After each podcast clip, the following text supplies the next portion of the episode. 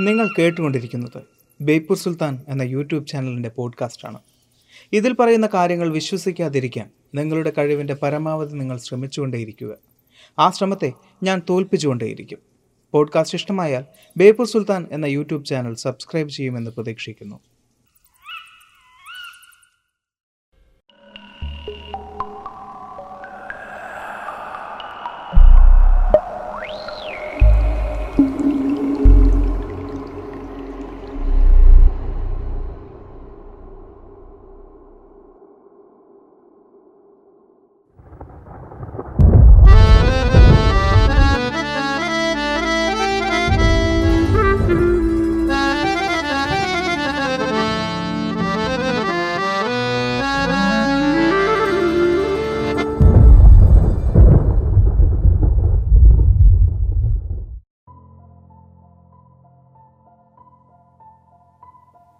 മദ്യപിക്കുന്ന ഒരാളാണോ നിങ്ങൾ?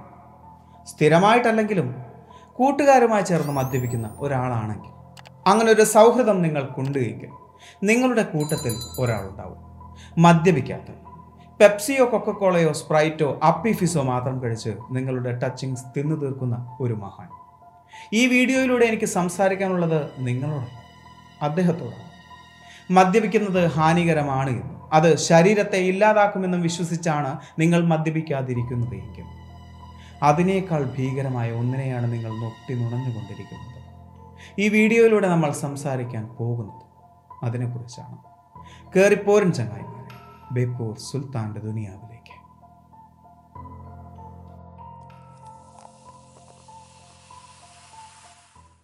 ഞാൻ കൊക്കക്കോള കഴിക്കാറില്ല. പലരും പറയുന്ന ഒരു ഡയലോഗാണത് അതെന്താ? കൊക്കക്കോള തന്നെ പിടിച്ച് കടിച്ചു. പലരും തിരിച്ചു മറുപടി ചോദിക്കാറുണ്ട്. എന്നാൽ കൊക്കക്കോള പെപ്സി തുടങ്ങിയ പാനീയങ്ങൾ അവർ ഒഴിവാക്കുന്നതിന് കാരണം എന്തായിരിക്കും? അതിന്റെ നിറമാണ്. കാരണം ആ നിറം മനുഷ്യന്റെ ശരീരത്തിന് നന്നല്ല. എന്നാൽ കാഴ്ചയ്ക്ക് ക്ലീനായിട്ടുള്ള സ്പ്രൈറ്റ് സെവനപ്പ് തുടങ്ങിയ പാനീയങ്ങൾ ശുദ്ധമാണ് എന്നവർ വാദിക്കുന്നു. അതോടൊപ്പം മാ സ്ലൈസ് തുടങ്ങിയ പാനീയങ്ങൾ മാമ്പഴം പിഴിഞ്ഞുണ്ടാക്കിയതാണ് എന്നും അതിനുള്ളിൽ നിന്നും മാമ്പഴ കഷ്ണം കിട്ടിയെന്നും പറഞ്ഞ ഒരു സുഹൃത്ത് എനിക്കുണ്ടായിരുന്നു. ഒന്ന് പറയാം ഈ പറഞ്ഞവയൊന്നും മനുഷ്യന്റെ ശരീരത്തിന് ഒരു ഗുണം പോലും നൽകുന്നില്ല. മറിച്ച് നൂറുകണക്കിന് ദോഷങ്ങളാണ് നൽകുന്നത്. ശീതളപാനീയങ്ങളുടെ ചരിത്രത്തിലേക്ക് നമുക്കൊന്ന് പോയി നോക്കാം. ആയിരത്തി എഴുന്നൂറ്റി അറുപത്തി ഏഴിലാണ് കാർബൺ ഡയോക്സൈഡ് കലർന്ന വെള്ളം ഒരു പാനീയമായി മാറുന്നത്. അതിന് പിന്നിൽ ജോസഫ് പ്രിസ്ലി എന്ന ഇംഗ്ലീഷ് കെമിസ്റ്റ് ആയിരുന്നു. അദ്ദേഹം താമസിച്ചിരുന്ന സ്ഥലത്തിന് തൊട്ടടുത്ത് ഒരു ബിയർ നിർമ്മിക്കുന്ന സ്ഥാപനം ഉണ്ടായിരുന്നു. ബിയറിൽ നിന്നും കുമിളകൾ വരുന്നത് അദ്ദേഹത്തിന് എന്നും ഒരു അത്ഭുതമായിരുന്നു. അതേക്കുറിച്ചുള്ള അന്വേഷണങ്ങളും പരീക്ഷണങ്ങളുമാണ് കാർബണേറ്റഡ് വാട്ടർ എന്ന കണ്ടെത്തലിലേക്ക് എത്തിയത്. ആയിരത്തി എണ്ണൂറ്റി അറുപത്തി ഏഴിനും ഏഴ് വർഷങ്ങൾക്ക് ശേഷമാണ് ജോസഫ് പ്രസ്ലി ഓക്സിജൻ കണ്ടെത്തുന്നത്. കാർബൺ ഡൈ ഓക്സൈഡും വെള്ളവും ഇൻഫ്യൂസ് ചെയ്യുമ്പോഴാണ് കാർബണേറ്റഡ് വാട്ടർ ഉണ്ടാകുന്നത് എന്ന് അദ്ദേഹം കണ്ടെത്തി. ഇന്ന് നമ്മൾ ഉപയോഗിക്കുന്ന സോഫ്റ്റ് ഡ്രിങ്കുകളുടെ തുടക്കം എന്ന് പറയുന്നത് ഇവിടെ നിന്നുമാണ്. പ്രസ്ലിയുടെ കാർബണേറ്റഡ് വാട്ടറിന്റെ രുചി എന്ന് പറയുന്നത് രുചികരമായ കാപ്പിയോട് ചേർത്താണ് പലരും വിശദീകരിച്ചിരുന്നത്. പല ഒത്തുകൂടലുകൾക്കും ഒരു പ്രധാന വിഭവമായിരുന്നു അത്. ആയിരത്തി എഴുന്നൂറ്റി തൊണ്ണൂറ്റി രണ്ടിൽ തന്റെ കാർബണേറ്റഡ് വാട്ടറിന്റെ ഫോർമുല ഒരു പത്രസമ്മേളനത്തിലൂടെ അദ്ദേഹം ലോകത്തെ അറിയിക്കുകയായിരുന്നു. അതോടെ നമ്മൾ സാക്ഷികളായത് പല നിറത്തിലും പല രുചികളിലുമുള്ള പാനീയങ്ങൾക്കായിരുന്നു. ആയിരത്തി എണ്ണൂറ്റി എൺപതുകളിൽ ജനങ്ങളും ഡോക്ടർമാരും തമ്മിൽ പല ആശയപരമായ പ്രശ്നങ്ങളും നടന്നിരുന്നു. അതിനാൽ തന്നെ പലരും അസുഖങ്ങൾക്കുള്ള മരുന്നുകൾ വീട്ടിൽ നിർമ്മിക്കുകയായിരുന്നു. യുദ്ധത്തിൽ പരിക്കുപറ്റിയ ഒരു പട്ടാളക്കാരനായിരുന്നു ജോൺ പാമ്പർട്ടൺ പല ഡോക്ടർമാരും അദ്ദേഹം അധികകാലം ജീവിച്ചിരിക്കില്ല എന്ന് വിധി എഴുതിയിരുന്നു. വേദന അറിയാതിരിക്കാൻ സ്ഥിരമായി അദ്ദേഹത്തിന് മോർഫിൻ നൽകിയിരുന്നു. കൂടുതലായി മോർഫിൻ ഉപയോഗിച്ച് അഡിക്ഷനായി മാറിയ അദ്ദേഹം അതിൽ നിന്നും പിന്തിരിയാൻ ഒരു മരുന്ന് കണ്ടെത്തി. വിൻ മറിയാനി എന്നായിരുന്നു ആ മരുന്നിനെ വിളിച്ചിരുന്നത്.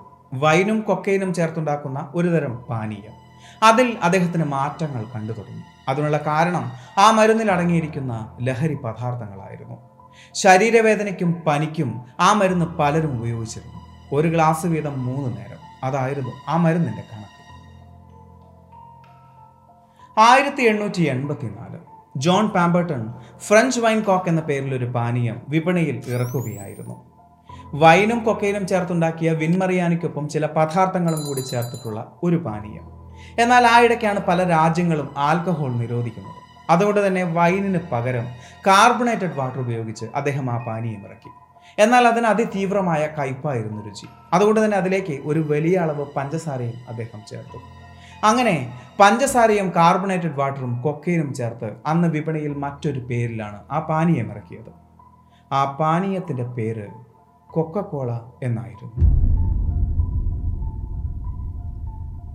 കോക്കക്കോള എന്താണ് ആ വാക്കിന്റെ അർത്ഥം? അങ്ങനെ പ്രത്യേകിച്ച് അർത്ഥമൊന്നുമില്ലാത്തൊരു വാക്കാണത് എന്നാണ് ഒഫീഷ്യലി കൊക്കക്കോള തന്റെ വെബ്സൈറ്റിൽ പറയുന്നത്. എന്നാൽ അതിനെ പൂർണമായും നമുക്കങ്ങ് വിശ്വസിക്കാൻ പറ്റില്ല. പല ചർച്ചകളിലും പറയുന്നത് പണ്ടുകാലം മുതൽക്കേ അവർ തങ്ങളുടെ പാനീയങ്ങളിൽ ഉപയോഗിച്ചിരിക്കുന്ന പദാർത്ഥങ്ങളുടെ പേരുകൾ കൂട്ടിച്ചേർത്താണ് അങ്ങനൊരു പേരുണ്ടാക്കിയത് എന്നാണ്. കോലാനട്ട് കോക്കോ ലീഫ് എന്നീ ഇൻഗ്രീഡിയൻസ് ആണ് പ്രധാനമായും കൊക്കക്കോള നിർമ്മിക്കാനായി ഉപയോഗിച്ചിരുന്നത്. കോലാനട്ടിൽ നിന്നും കഫീനും കോക്കോ ലീഫിൽ നിന്നും കൊക്കൈനും തങ്ങളുടെ പ്രോഡക്റ്റിൽ കൊക്കൈൻ അടങ്ങിയിട്ടില്ല എന്ന് കമ്പനി ഒഫീഷ്യലി പറയുമ്പോഴും കൊക്കോ ലീഫ് ഉപയോഗിക്കുന്നുണ്ട് എന്നത് തെളിവുകൾ പറയുന്നു. അതിനർത്ഥം അതിൽ ചെറിയ അളവിലെങ്കിലും കൊക്കൈൻ അടങ്ങിയിട്ടുണ്ട് എന്ന് തന്നെയാണ്. കോക്കക്കോള വാങ്ങാൻ മടിച്ചു നിന്ന ജനങ്ങളുടെ മനസ്സിലേക്ക് പരസ്യവാചകങ്ങളിലൂടെയായിരുന്നു അത് ചെന്നിറങ്ങിയത്. ചൂടിനെ ഇല്ലാതാക്കി നിമിഷ നേരം കൊണ്ട് ഉന്മേഷം പകരുന്നു. ആഘോഷങ്ങളിൽ ഒഴിച്ചുകൂടാനാവാത്ത ഒന്ന് തുടങ്ങി പല പരസ്യവാചകങ്ങളിലൂടെ. എന്തിന് കോളേജുകളിൽ പോലും കൊക്കക്കോള വെൻഡിംഗ് മെഷീനുകൾ നിരന്നു തുടങ്ങിയിരുന്നു. തുടർന്ന് പല രുചികൾ പല ഫ്ലേവറുകളിൽ അത് വിപണി കീഴടക്കുകയായിരുന്നു സോഫ്റ്റ് ഡ്രിങ്ക്സ് കഴിച്ചാൽ ഇപ്പോൾ എന്താണ് കുഴപ്പം? നിങ്ങൾ അങ്ങനെ ചിന്തിക്കുന്നുണ്ടോ? ഹവാർഡ് പബ്ലിക് സ്കൂൾ നടത്തിയ ഒരു പ്രോജക്റ്റിലൂടെ മനസ്സിലായത്. പ്രതിവർഷം രണ്ട് ലക്ഷത്തിൽ താഴെ മനുഷ്യർ. സോഫ്റ്റ് ഡ്രിങ്ക്സ് കാരണമുണ്ടാകുന്ന ഒബസിറ്റി മൂലം മരണപ്പെടുന്നുണ്ട് എന്നാണ്. Type two diabetes hypertension liver damage fatty liver kidney damage തുടങ്ങി ഒരുപാട് അസുഖങ്ങളാണ് നമ്മളെ കാത്തിരിക്കുന്നത്. ഒരു ബോട്ടിൽ സോഫ്റ്റ് ഡ്രിങ്കിൽ തൊണ്ണൂറ് ശതമാനം വെള്ളമാണ് എങ്കിലും ബാക്കി പത്ത് ശതമാനം മനുഷ്യ ശരീരത്തിന് ഹാനികരമാകുന്ന കെമിക്കൽ കോമ്പിനേഷൻസ് ആണ് അടങ്ങിയിരിക്കുന്നത്. ഒരു ലിറ്റർ പാനീയത്തിൽ നൂറ് ഗ്രാമിൽ കൂടുതൽ സിന്തറ്റിക് ഷുഗർ അടങ്ങിയിരിക്കുന്നു. അതായത് മനുഷ്യ ശരീരത്തിന് താങ്ങാവുന്നതിനേക്കാൾ മൂന്ന് ഇരട്ടി. Carbonic acid phosphoric acid caffeine caramel തുടങ്ങിയവയും കാർബൺ ഡയോക്സൈഡും അതിൽ അടങ്ങിയിരിക്കുന്നു. അതിലടങ്ങിയിരിക്കുന്ന പദാർത്ഥങ്ങൾ നമ്മുടെ ശരീരത്തിലേക്ക് ഒരു പരിധിയിൽ കൂടുതൽ കടന്നാൽ അത് അപകടമാണ്. ഫോസ്ഫറിക് ആസിഡ് നമ്മുടെ എല്ലുകളെ ക്ഷയിപ്പിക്കുന്നു. കാർബണിക് ആസിഡ് നമ്മുടെ ശരീരത്തിനുള്ളിലെ ബാക്ടീരിയകളെ ഇല്ലാതാക്കുന്നു. കൊക്കക്കോള പെപ്സി തുടങ്ങിയ പാനീയങ്ങൾക്ക് ആ നിറം നൽകുന്നത് ക്യാരമലാണ് അതൊരു പരിധിയിൽ കൂടുതൽ നമ്മുടെ ശരീരത്തിലേക്ക് കടക്കുന്നത് ക്യാൻസർ വരെ ഉണ്ടാക്കാൻ സാധ്യതയുള്ളതാണ്. പഠനങ്ങൾ പറയുന്നത് അത് അംഗീകരിക്കപ്പെട്ട അളവിനേക്കാൾ കൂടുതലാണ് നമ്മുടെ ശരീരത്തിലേക്ക് കടക്കുന്നത് എന്ന് തന്നെയാണ്. ഇവയിൽ ഏറ്റവും കൂടുതൽ അപകടവും ശ്രദ്ധിക്കേണ്ടതുമായ ഒന്ന് സിന്തറ്റിക് ഷുഗറാണ് കൊക്കൈൻ ഒരു മനുഷ്യനെ എത്രത്തോളം അഡിക്റ്റഡ് ആക്കുന്നു? അതിന്റെ എട്ടിരട്ടിയോളം ഇത് മനുഷ്യനെ അഡിക്ഷനിലേക്ക് തള്ളിവിടുന്നുണ്ട്. അതിന് കാരണം മധുരം കഴിക്കുമ്പോൾ മനുഷ്യനിൽ ഉൽപ്പാദിപ്പിക്കപ്പെടുന്ന ഡോപ്പമിനാണ്. പലപ്പോഴും മധുരം കഴിക്കുമ്പോൾ സന്തോഷമുണ്ടാകുന്നതിന്റെ കാരണവും ഡോപ്പമിനാണ്. പൊതുവെ പറയപ്പെടുന്ന ഇൻഗ്രീഡിയൻസ് ഇവയൊക്കെ ആണ് എങ്കിലും മറ്റൊന്നു കൂടിയുണ്ട് sodium benzoate. Five milligram per kilogram ആണ് അതിന്റെ ലിമിറ്റ് എന്ന് പറയുന്നത്. ഇത് മനുഷ്യന്റെ ശരീരത്തിൽ പ്രത്യക്ഷമായ അപകടങ്ങളൊന്നും ഉണ്ടാക്കുന്നില്ല. എന്നാൽ പഠനങ്ങൾ പറയുന്നതനുസരിച്ച് വെയിലിന്റെ ചൂടേറ്റ് കൊക്കക്കോളയിൽ ഇത് ഒരു കെമിക്കൽ റിയാക്ഷൻ ഉണ്ടാക്കാനുള്ള സാധ്യതയുണ്ട്. അങ്ങനെയെങ്കിൽ അതിൽ ബെൻസിൻ ഗ്യാസ് ഉൽപ്പാദിപ്പിക്കപ്പെടാം. അത് മരണകാരണം വരെ അയക്കാം കോളയിൽ നിന്നും ലഭിക്കുന്ന ഷുഗർ കഫീൻ എന്നിവയിൽ നിന്നും നമ്മുടെ ശരീരത്തിൽ ഡോപ്പമിൻ അഡ്രിനാലിൻ തുടങ്ങിയ ഹോർമോണുകൾ ഉൽപ്പാദിപ്പിക്കപ്പെടുന്നുണ്ട്. അതുകൊണ്ട് തന്നെയാണ് ഒരിക്കൽ കഴിച്ചാൽ വീണ്ടും വീണ്ടും നമുക്കത് കഴിക്കാൻ തോന്നുന്നത്. നമ്മളൊരു ചോക്ലേറ്റ് കഴിക്കുകയാണ് എന്ന് വിചാരിക്കുക. അത് കഴിക്കുമ്പോഴും നമ്മുടെ ഉള്ളിൽ ഉണ്ടാകുന്നത് ഇതേ ഹോർമോണുകൾ തന്നെയാണ്. അതുകൊണ്ട് തന്നെയാണ് ഒരു കഷ്ണത്തിൽ നിർത്താൻ നമുക്ക് സാധിക്കാത്തത്. ഇതിലൂടെ നമ്മളിലേക്ക് ആവശ്യത്തിൽ കൂടുതൽ കലറികൾ കടക്കുന്നു. അത് ഫാറ്റ് ഡെപ്പോസിറ്റായി മാറുന്നു. അതുവഴി ഒബസിറ്റി മാത്രമല്ല ഹാർട്ട് അറ്റാക്കിനുള്ള സാധ്യതയും വർദ്ധിക്കുന്നു. മദ്യപാനം ആപത്താണ് എന്നും അതിലൂടെ ക്യാൻസർ ഉണ്ടാകുമെന്നും പല വഴിയിലൂടെ നമ്മെ അധികാരികൾ ബോധ്യപ്പെടുത്തുന്നുണ്ട്. പുകവലിച്ചാൽ സ്പോഞ്ച് പോലുള്ള ശ്വാസകോശം നശിച്ചു പോകുമെന്ന് നമ്മെ ബോധവൽക്കരിക്കുന്നുണ്ട്. ലഹരിക്ക് അടിമയാകും എന്ന് വിശദീകരിച്ച് ലഹരി പദാർത്ഥങ്ങൾ ബാൻ ചെയ്യുകയും അത് ഉപയോഗിക്കുകയോ വിൽക്കുകയോ ചെയ്യുന്നവരെ ക്രിമിനലുകളായി രേഖപ്പെടുത്തുകയും ചെയ്യുന്നു. എന്നാൽ പഠനങ്ങളിലൂടെ നമുക്ക് മനസ്സിലാക്കാൻ സാധിക്കുന്നത്.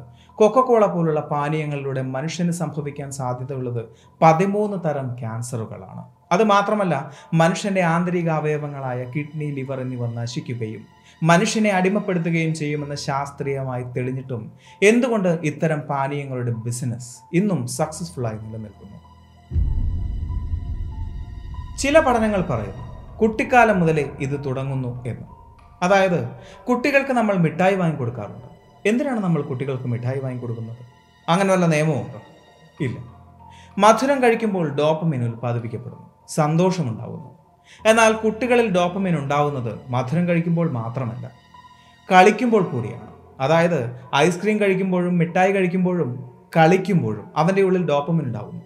നമ്മുടെ ശരീരത്തിലും അങ്ങനെ തന്നെയാണ്. നമ്മൾ ജിമ്മിൽ പോയി കളിക്കുമ്പോഴോ ഫുട്ബോൾ കളിക്കുമ്പോഴോ ക്രിക്കറ്റ് കളിക്കുമ്പോഴോ എല്ലാം നമ്മുടെ ഉള്ളിൽ ഇത്തരത്തിലുള്ള ഹോർമോണുകൾ ഉണ്ടാകുന്നുണ്ട് എന്നാൽ എളുപ്പത്തിൽ ഇത്തരം ഹോർമോണുകൾ ഉണ്ടാവാൻ വേണ്ടി നമ്മൾ എന്ത് ചെയ്യുന്നു? ഇത്തരം പാനീയങ്ങളും മധുരവും കഴിക്കുന്നു. ഇത് ചെറുപ്പം മുതലേ ഉണ്ടാകുന്നതാണ് എന്നാണ് പറയപ്പെടുന്നത്.